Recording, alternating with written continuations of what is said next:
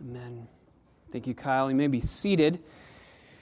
I invite you to take your copy of God's Word and turn with me to Second Chronicles chapter 14. Second Chronicles chapter 14. Uh, many of you know the name Eric Liddell. He's also known as the Flying Scotsman. He was an Olympic athlete in the 1924 Olympic Games in Paris. Very fast runner. You might have uh, heard his name or known him from the, the movie Chariots of Fire. His life is an amazing story. Not only is he a fast runner and just a great athlete, but he left all of that to become a missionary in China to share the gospel and to proclaim Christ. In July of 1923, Eric Liddell ran a race that was uh, just a little over a quarter of a mile long, and it was a race that would never be forgotten. It's actually in the movie uh, Chariots of Fire. At the sound of the gun, Eric Liddell bolts out of the starting blocks, but as he's running, he tripped into another runner and he fell off of the track into the middle of the field.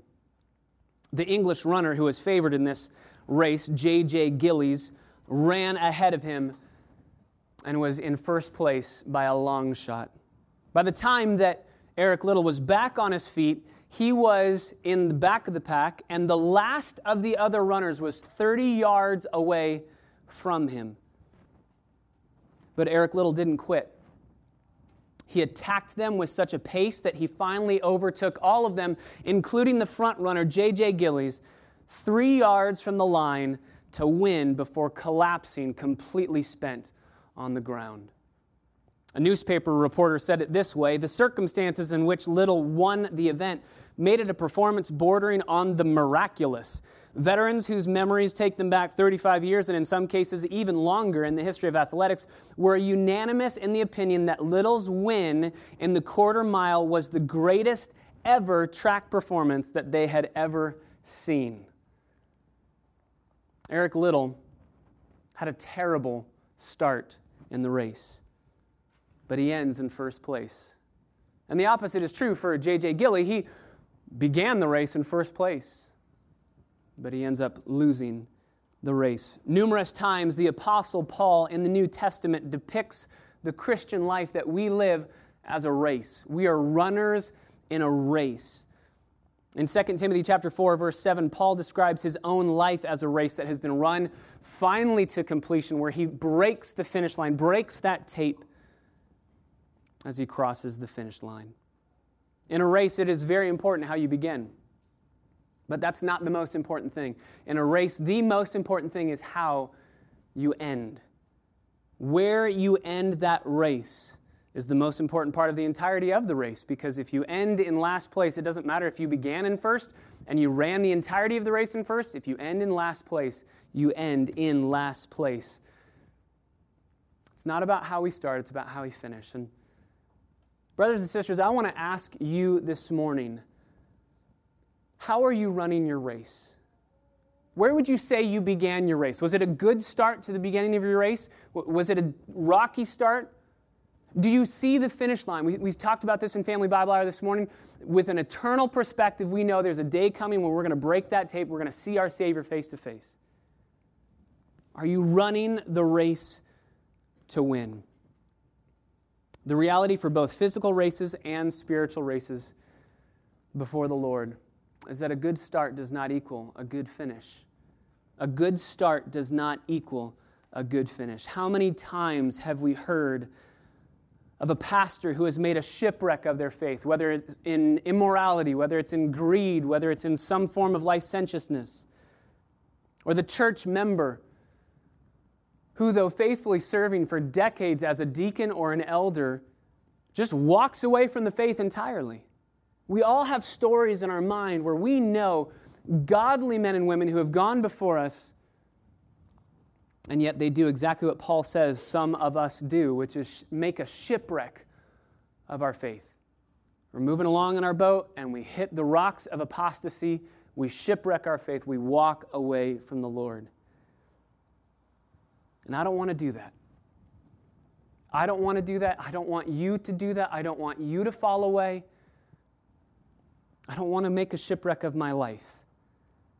I want us all to make the finish line. I, I wish that we could all collectively die together so that we could all hold our hands together and say, Here we go, we're going to see Jesus, let's finish our race well. It's my job as a pastor to make sure that you keep running. So often we, we want to get people into the race, right? Evangelism, evangelism and outreach. Start the race, start the race, get in the race, start the race. And that's good, and we need people to get into the race, but we need people to end the race well. My job as a pastor, as a shepherd, is to make sure you're running well and you're running in a way that you will win and you will finish well. John Piper says it this way Until you believe that life is war, that the stakes are your own soul, you're probably just going to play at Christianity with no blood earnestness, no vigilance, no passion, no wartime mindset. If that's where you are this morning, your position is very precarious. The enemy has lulled you into sleep or into a peacetime mentality as if nothing serious is at stake. And God, in His mercy, has you here this morning and had this sermon appointed to wake you up and to put you on a wartime footing. This morning we're going to look at the life of King Asa in 2 Chronicles chapter 14 through 16, and he teaches us in this life that it's very possible to have a great start.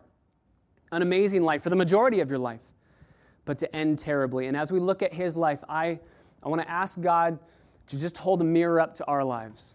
We're all at different places in our race before the Lord. We're all at different places in our, in our running and our walking with him. But my question is are we going to end well? Are we going to finish well? And what is it going to take in order for us to do that? So let me pray and ask the Lord to wake us up as we dive into this text together and to encourage our hearts to end well.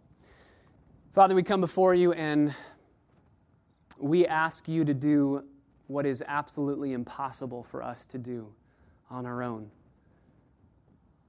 That is to be convicted by your word, to see it clearly for what it is and what it is saying, and to not remain unaffected. God, I praise you for our church. I praise you for the people that have started the race, that are running hard after you. But God, I pray that we would not just be excited about starting the race, that we would see there is a finish line and we need to run the race to win. And may King Asa's life, as we see it unfolded before us this morning, be a rebuke to our hearts, be a challenge to our hearts, be a warning to our hearts, and ultimately may it be an encouragement to our hearts to follow Jesus because he is worth it.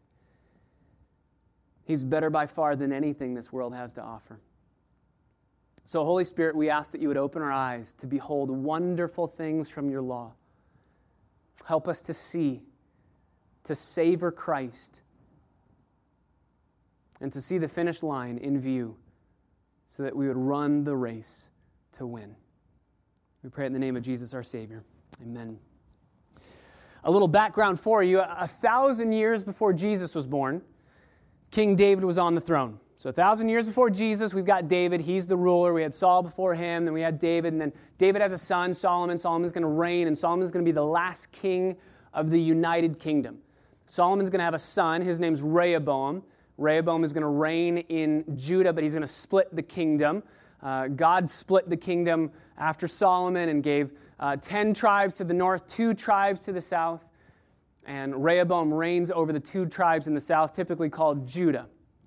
After Rehoboam, his son Abijah ruled for only three years, and after Abijah, his son Asa became king in Judah. So we're not too far removed from David. That's where we find ourselves in Second Chronicles chapter 14 with this man named Asa.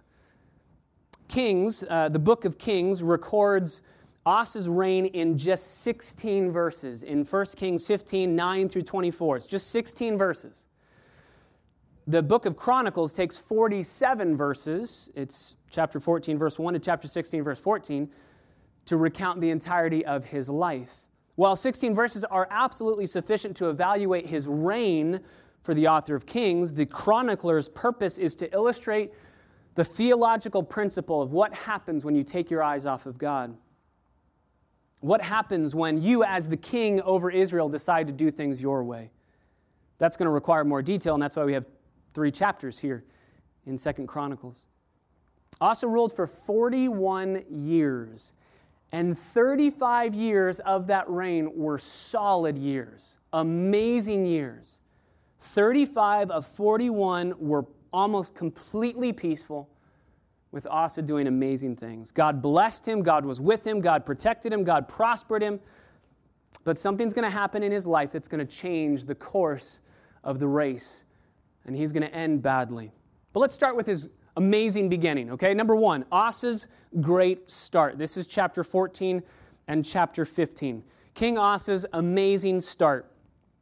Let's start in 2 Chronicles 14, verse 1. Abijah slept with his fathers, so he has passed away. They bury him in the city of David, and his son Asa becomes king in his place. And the land is undisturbed for 10 years during his days. Asa does good and right in the sight of the Lord his God. Listen to what he does. He removes the foreign altars and the high places. He tears down the sacred pillars. He cuts down the Asherim. He commands Judah to seek the Lord, the God of their fathers, and to observe the law and the commandments. He's doing what's right. He's tearing down idols. He's doing exactly what God had commanded him to do. He commands the whole nation to worship God, to observe his laws. Verse 5, he removes the high places, the incense altars from all the cities of Judah. The kingdom is undisturbed under him. He builds fortified cities in Judah since the land was undisturbed, and there was no one at war with him during those years because the Lord had given him rest. He had said to Judah, Let us build these cities and surround them with walls and towers, gates and bars. The land is still ours because we have sought the Lord our God. We have sought him, and he has blessed us. He's given us rest on every side. And so they built and they prospered. And he's prospered with an amazing army. Verse 8, he has an army of 300,000 men from Judah bearing large shields and spears, and 280,000 from Benjamin bearing shields and wielding bows. All of them are valiant warriors. How'd you like to be in that army? Just a valiant warrior. 580,000 men. King Asa has an amazing start. He's commanding everyone with his kingship he commands everyone to worship God, to seek the Lord. He's a national leader in the faith, and God blesses him. Verse 9, we get to a little bit of a test. God's blessing him. Things are going well, very prosperous. Things are uh, just thriving under King Asa's leadership. So let's, let's test that. Let's see what happens. What's going to happen when a trial comes? Verse 9 Zerah, the Ethiopian, came out against them with an army of a million men and 300 chariots. So a million men and 300 chariots against 580,000 men. And 300 chariots doesn't just count as a man, that's like 10 men per chariot. So we've got a lot of people against very few people. It's two against one, basically. What is King Asa going to do? Verse 10 Asa went out to meet him. They draw up in battle formation. And verse 11, he calls to the Lord his God. And he says this Lord, there is no one besides you to help. Between the powerful and those who have no strength. So help us, O Lord our God, because we trust in you. And in your name we have come out against this multitude. O Lord, you are our God. Let not man prevail against you. Oh, we need to pray like this. God, we don't trust in ourselves. We don't trust in our wisdom. We don't trust in our resources. We trust in you. In your name, we do what we're doing. And so work for the glory and the renown of your name. Do whatever seems right to you. Help us. Be our help. We're not crying out to you, God, as those who have helped themselves, right? God helps those who help themselves. No. God helps those who say, I can't help myself. I have no bootstraps to pull myself up with. I can't help myself. God, you are my only help. You are my only hope. So he cries out, and what happens? Verse 12 The Lord routed the Ethiopians before Asa and before Judah, and the Ethiopians fled. Just, just one verse to describe God did exactly what King Asa was praying for. Help us. God said, Sure, I'd be more than happy to help you. Verse 13 Asa and the people who were with him pursued them as far as Gerar, And so many Ethiopians fell that they couldn't even recover, for they were shattered before the Lord and before his army, and they carried away very much plunder. God's the one who won the day. Why? Because Asa cried out, I can't do this on my own. I need you. I don't rely on my army. We're two to one here 580,000 people against a million men and 300 chariots. God, we need your help. And God helps. God wins the day. Chapter 15 verse 1, after this amazing victory, the Spirit of God comes upon a man named Azariah. He's the son of Oded. Azariah means the Lord gives help, and the Lord's going to give help through this man. He's a prophet of God with the Spirit of God upon him, and he speaks to King Asa. He goes out, verse 2, and he meets him, and he says to him, Listen to me, King Asa. I've, got a word from the Lord for you, and it comes right off the heels of your amazing victory. Don't trust yourself, seek the Lord, look at what God did. Here's the word that God gave them Listen to me, Asa, and all Judah, and all Benjamin. The Lord is with you when you are with him. And if you seek him, he will let you find him. But if you forsake him, he will forsake you. For many days Israel was without the true God, and without a teaching priest, and without the law. But in their distress they turned to the Lord God of Israel, and they sought him, and he let them find him. In those times there was no peace to him who went out or to him who came in, for many disturbances afflicted all the inhabitants of the land. Nation was crushed by nation, city by city, for God troubled them with every kind of distress. But you be strong and do not lose courage, because there is reward for your work. Oh, be strong. Don't lose courage when the moment looks like there's nothing you can do uh, to keep on pressing forward, don't lose courage. Be strong. This is the beauty of Azariah in King Asa's life. We need to be Azariahs to each other. We need to go and speak to each other. We just talked about this in uh, Family Bible Hour, where we need accountability and to stimulate one another to love and good deeds. We need to be in each other's lives to give each other encouragement. John Piper says it this way What is the main thing that the church does for each other? we speak to each other in ways that help us not to be deceived by the allurements of sin. Or to put it positively, we speak to each other in ways that cause us to have hearts of faith in the superior value of Jesus Christ over all things. We fight to maintain each other's faith by speaking words that point people to the truth and value of Jesus. That's how you guard against an evil heart of unbelief. Unbelief means failing to rest in Jesus as your greatest treasure. So, helping each other believe means showing people reasons why Jesus is more to be desired and trusted and loved than anything else. We need to be Azariahs to each other, saying, Keep trusting in God. Don't forsake him. Don't run away from him. Run to him, and you will find him. Asa trusts in the Lord. He continues to do good. He hears exactly what Azariah said, he processes it, and all the rest of chapter 15 is King Asa just living out amazing reforms in the nation. Just a couple for you to look at. Verse 8, he's going to remove all of the idols in the land, and he's going to go and repair the altar of the Lord. Verse 9, his revival is so effective that people move from the north, from Israel, the kingdom in the north, down to the south in Judah because his country is just blowing up. This country is doing amazing things for God because God's blessing him. And so people in the north hear that and they say, We want to do that. We're going to forsake idol, idol worship. We're going to forsake our idolatry and we're going to go worship Yahweh, the one true God. Verse 12, they enter into a covenant with God as a nation. They just, as one nation, enter into a covenant with God. You don't really see this often in the Old Testament at all. Verse 13, King Asa does something that had been commanded that no king had done up until this point, which is those who do not seek the Lord are to be put to death. If you want to pursue idolatry, you are going to be put to death. And King Asa says, I will do that as king. Kings weren't doing this. And he says, I will obey the Lord.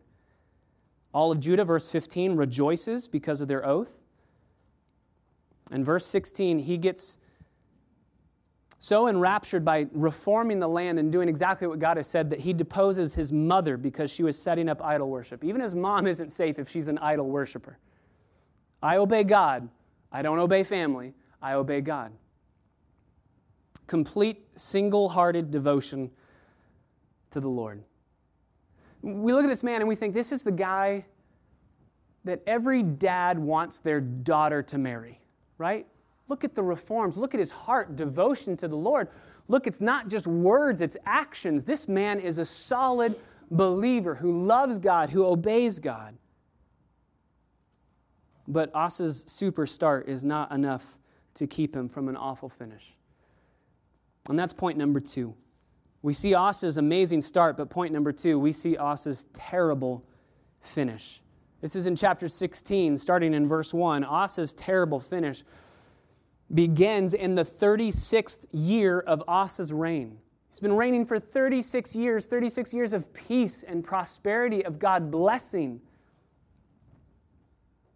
But in the 36th year, the king of Israel in the north, his name is Baasha, he comes up against Judah and he fortified Ramah in order to prevent anyone from going out or coming in to Asa, king of Judah. So Asa's reforms had been well known and heard in the northern kingdom, and so people were starting to leave the northern kingdom and going down to live in the southern kingdom. And Baasha says, I don't want to lose any more people, so he sets up a blockade, as it were. He puts a blockade in Ramah, and he says, You can't pass through, nobody's getting in or out. I'm just setting up a wall here, a border wall that nobody can get through. This is where I'm leaving this so that, uh, just kind of as a bully, I don't want Asa to get any more people. That's all this is. No war, no death no threat of war, just, I don't want people going through Ramah to get down to your country anymore, to get down to your nation. I don't want that anymore. What's Asa going to do?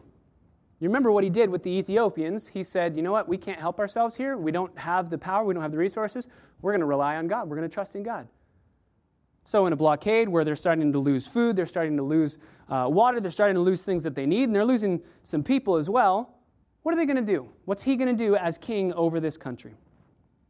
Verse 2 He brings out silver and gold from the treasuries of the house of the Lord, the king's house as well, and he sent them to Ben Hadad, king of Aram, who lived in Damascus, saying, Let there be a treaty between you and me as between my father and your father. Behold, I've sent you silver and gold.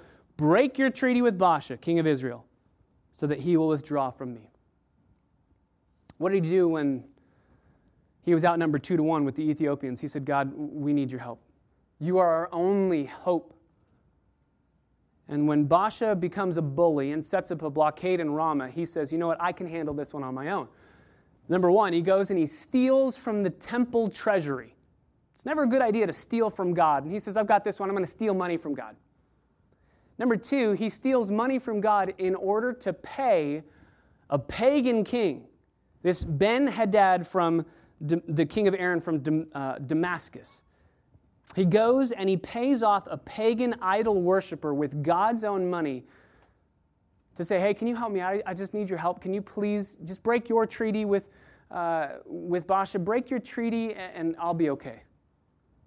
Now, please take note of verse 4 Ben Hadad listened to King Asa, sent the commanders of his armies against the city of Israel, and they conquered Ijon, Dan, Abel Maim, and all the store cities of Naphtali. And when Baasha heard of it, he ceased fortifying Ramah and stopped his work. So Asa's trusting in himself, stealing from God, and paying a pagan idol worshiper to do the work for him worked. This is really insightful for us because sometimes in our pragmatic mentality we think, well, whatever works is going to be good, right? If God's going to open the door and this is working, then it must be of God. You can look at Asa's life and you can say, well, see, it worked out.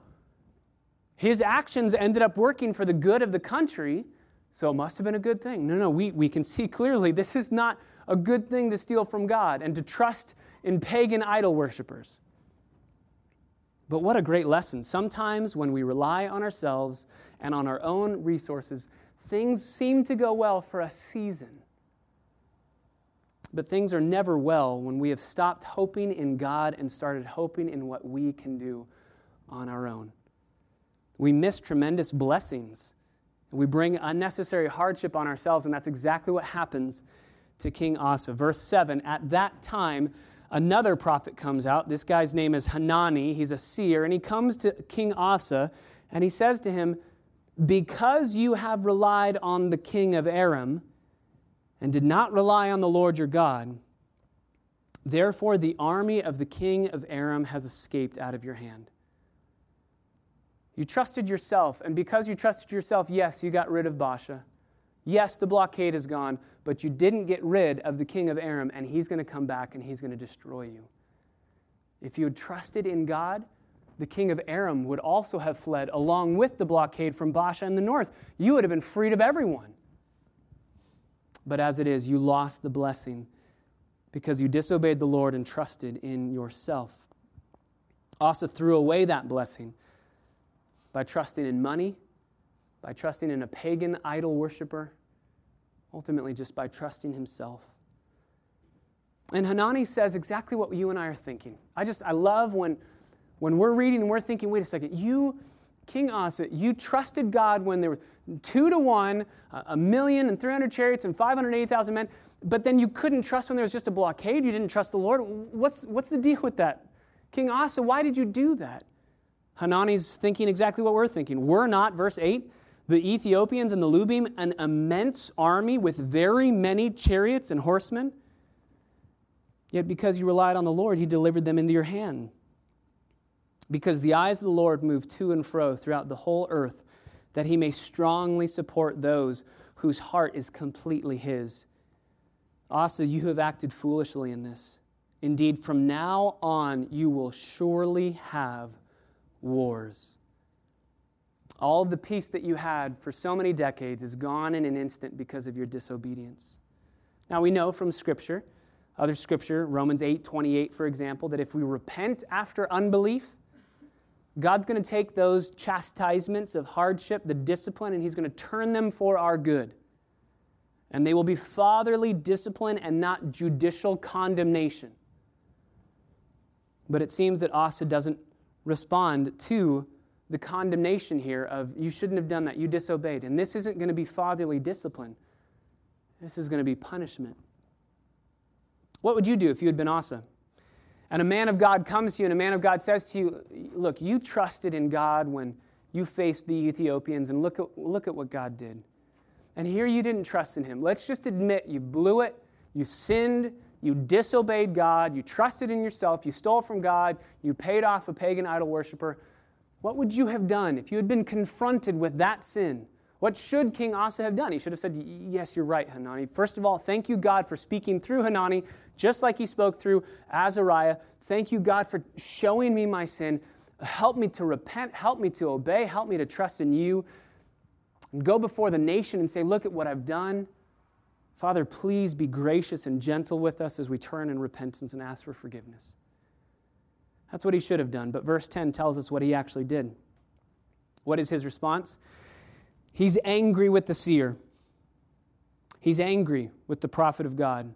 And he puts him in prison because he's so enraged at him for this. And he oppresses some of the people at the same time. Who are these some of the people? They're people who were saying exactly what Hanani was saying. Um, King Asa, God spoke through this man. You should have listened to him. Don't throw him in prison. Uh, this guy is a guy from the Lord. When you throw people that are God's men in prison, that means we've got bad news coming for our country. Don't do that. Please don't do that. He throws those people in prison as well. He brutally oppresses the people. We're not at the end of his life yet.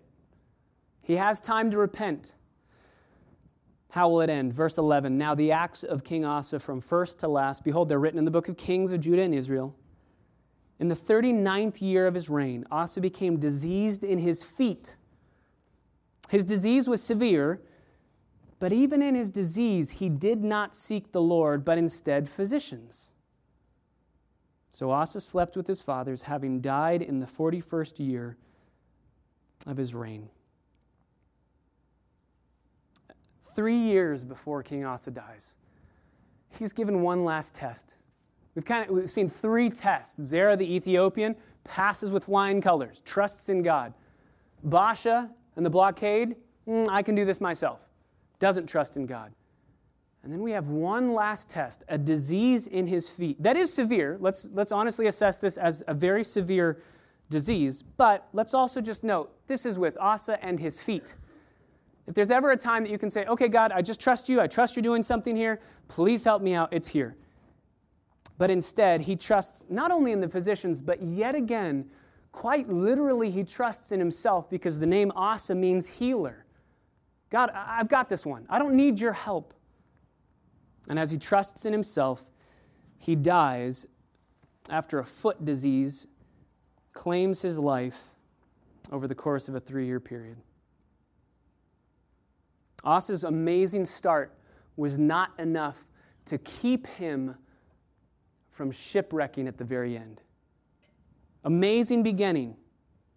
And he just slows down, crashes, and burns at the end. How does he get this way? How does anyone get this way? How do the pastors that we hear get this way? How do you and I stop from going this direction?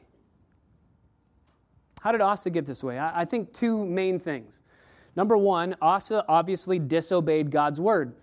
King Asa disobeyed God's word. Deuteronomy chapter 17, verses 18 through 20 commanded that kings do three things write out a copy of the law every year, read it every day, and keep the law with them wherever they went. If Asa had done this, written out the law every single year, writing down the law, writing down the Torah, reading it every day, keeping it with him wherever he went, he would have remembered the trustworthiness of God. He would have seen it in front of him every single day and thought, you know what, I don't need to trust in myself. God is trustworthy. God's the one who delivered his people from the Egyptians through the Red Sea. God can do this. God can take care of a disease in my feet. He disobeyed God's word. Secondly, not only di- disobedience to God's word, and this is an aspect of disobedience, he had a prideful, arrogant heart of self reliance. King Asa had a prideful, arrogant heart of self reliance. How did he get here? How did he fizzle out at the end of his life. It's because he took his eyes off of God and he put them on himself, thinking and trusting in himself rather than in what God had commanded him to do. Jonathan Edwards says it this way Pride is the main handle by which Satan grabs hold of Christian persons and is the chief source of all the mischief that he introduces to clog and hinder the work of God. Pride is the main handle that Satan grabs hold of in the life of Christian persons. And it's the main thing that he uses to clog and hinder the work of God.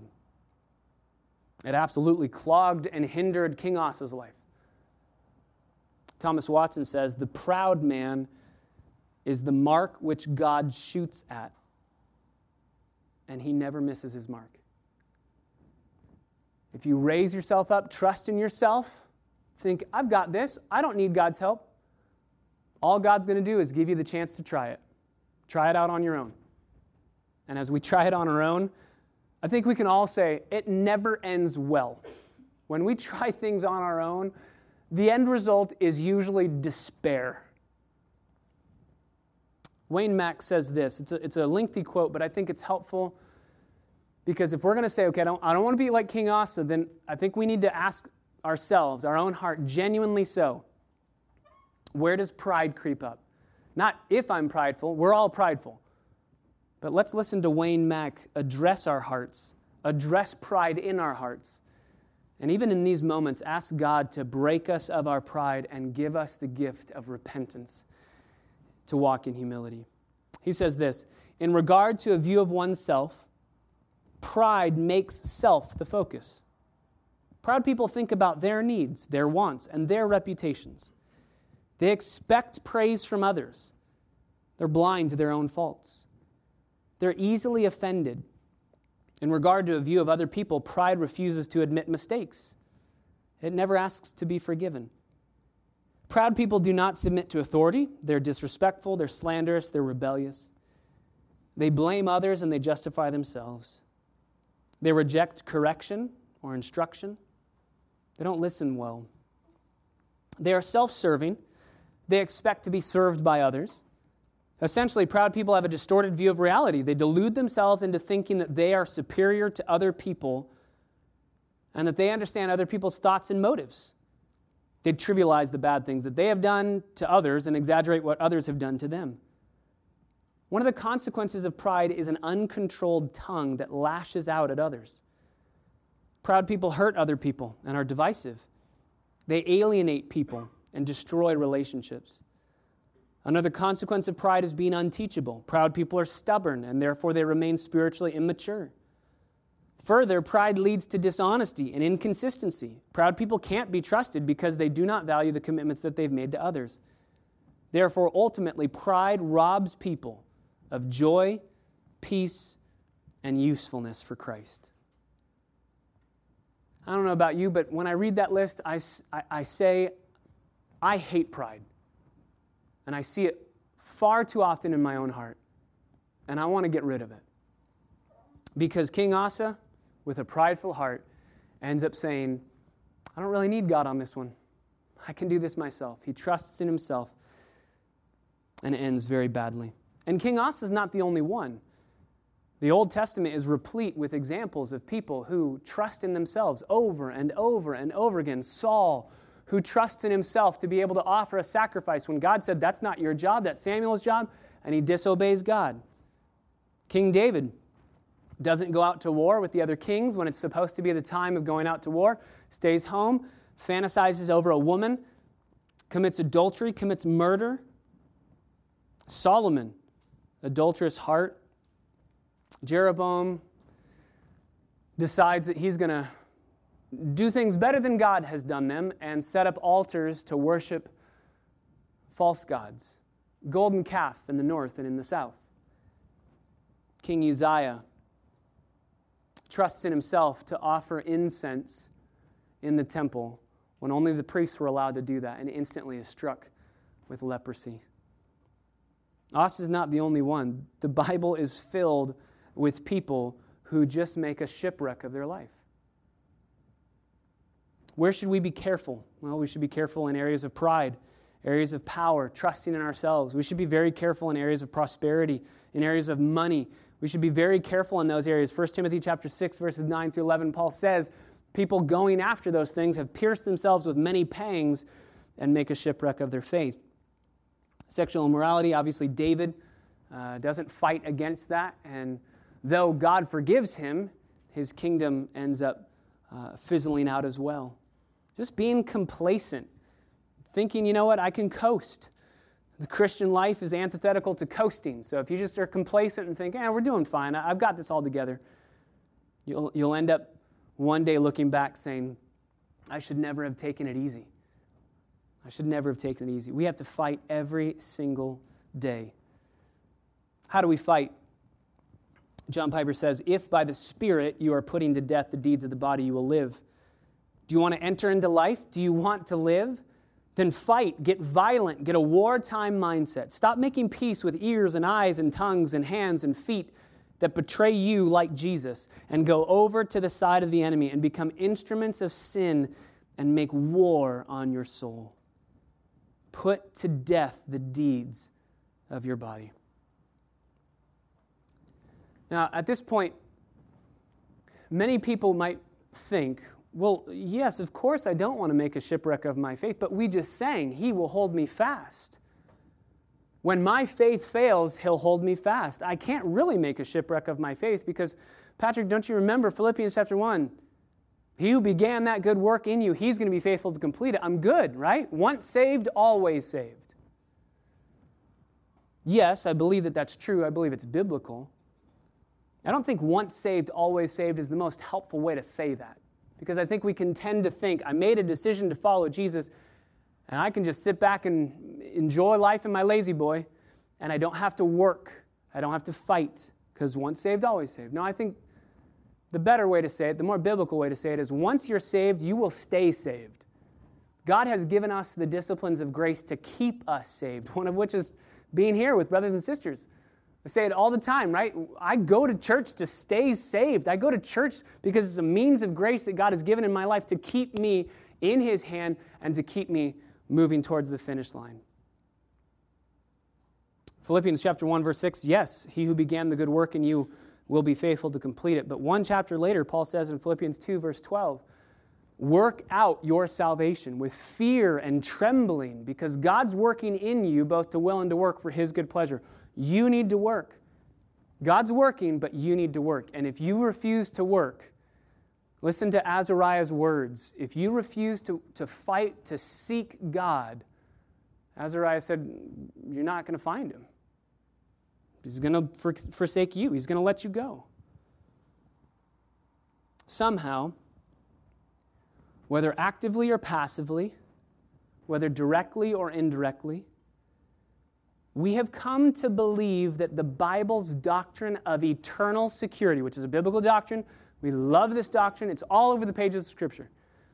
But somehow we've come to believe that the Bible's teaching of eternal security renders null and void the possibility of apostasy. What is apostasy? Apostasy is when a believer, quote unquote, walks away from the faith because they were never really of the faith. We need to fight because God has given us the means of grace to fight until our dying day to hold on to Christ. And yes, our grip weakens, and yes, our grip slips. But if we just will say, you know what, God has saved me, I don't need to do any work, I think the Bible would say you have to ask yourself if you're really even saved to begin with. Fight every day, guard your heart every day. Watch for cracks in your armor every day. Watch for areas where your thinking has grown complacent, where you're thinking there might be something better than Jesus out there. And none of us would say that with our lips, so look at your life because your life will tell you. Your life will betray what it is that you love the most, what it is that you trust in the most. One principle in the Bible that I think is just replete over and over again don't ever let one bad decision become a second bad decision. Don't let one bad decision become two or three or four. Today is the day of salvation. Today is the day of repentance. Today is the day to say, I made a bad decision. Confess, forsake your sin, and you will find mercy. You'll find forgiveness. You'll find grace. Today is the day. Don't ever become good at making excuses for your sin. Call it what God calls it. Don't become good at making excuses for your sin. So you might say, okay, I, I want to follow Jesus. I've begun the race. I'm running as fast as I think I can.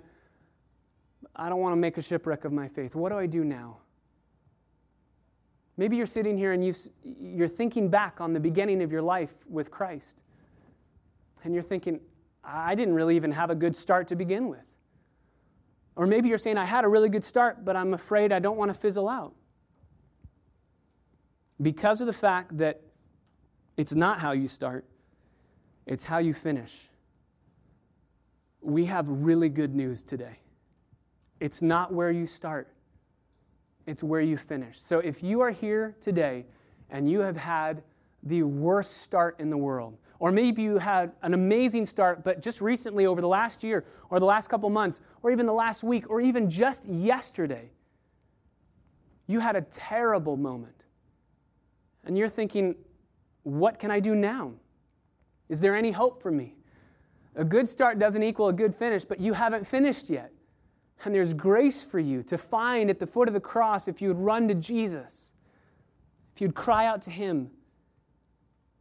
We all have terrible starts. Ultimately, theologically, all of our beginnings were death, dead in our trespasses and sins, and Jesus Christ made us alive together with Him because it is His grace alone that works in us to, to regenerate our hearts, to bring us life. So fill your affections with Jesus, John Owen says. Fill your affections with the cross of Christ, that there may be no room for sin. Pursue devotion to Jesus and love Him more than anything in this world, so that the things of this world, namely sin, will grow strangely dim.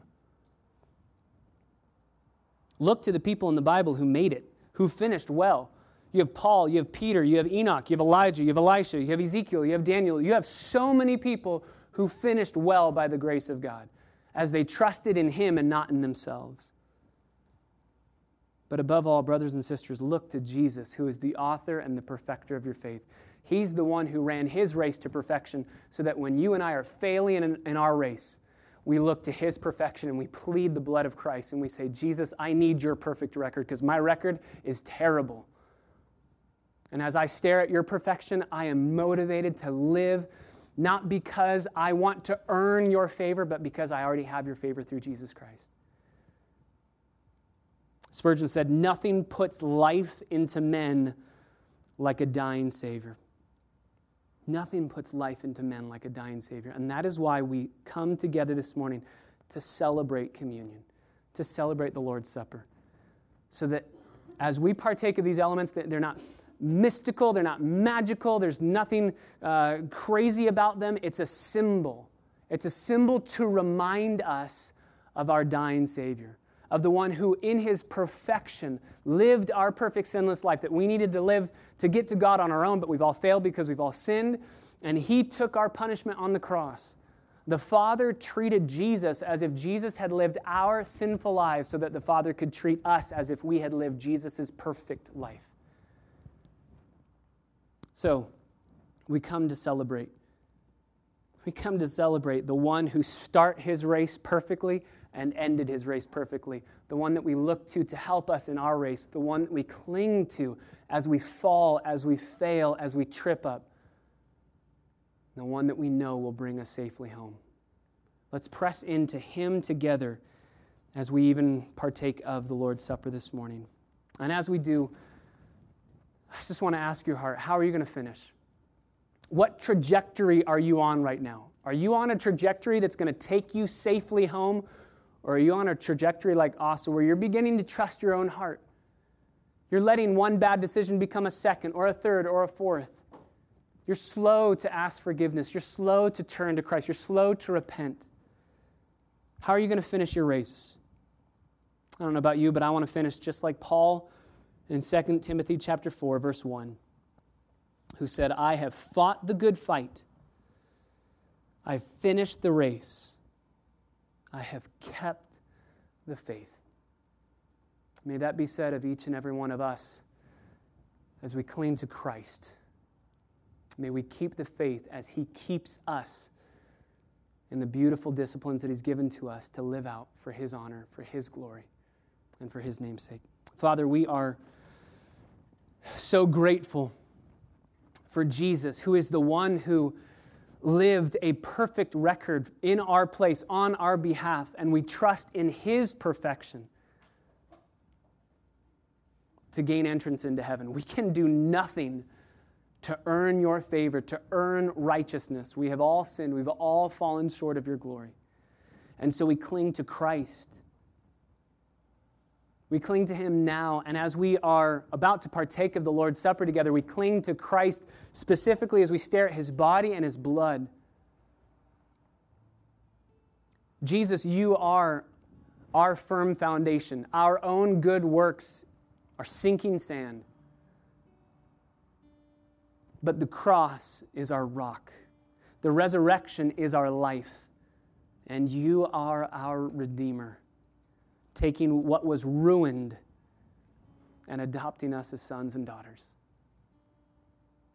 Father, prepare our hearts even now as we contemplate the cross, that we may drink and eat in a worthy manner, pleading with you to keep us, to hold us, that we would walk in a manner worthy of the calling to which we've been called and not forsake you, the fountain of living water. May we drink deeply from you even this day. In the name of Jesus, our Savior, we pray. Amen.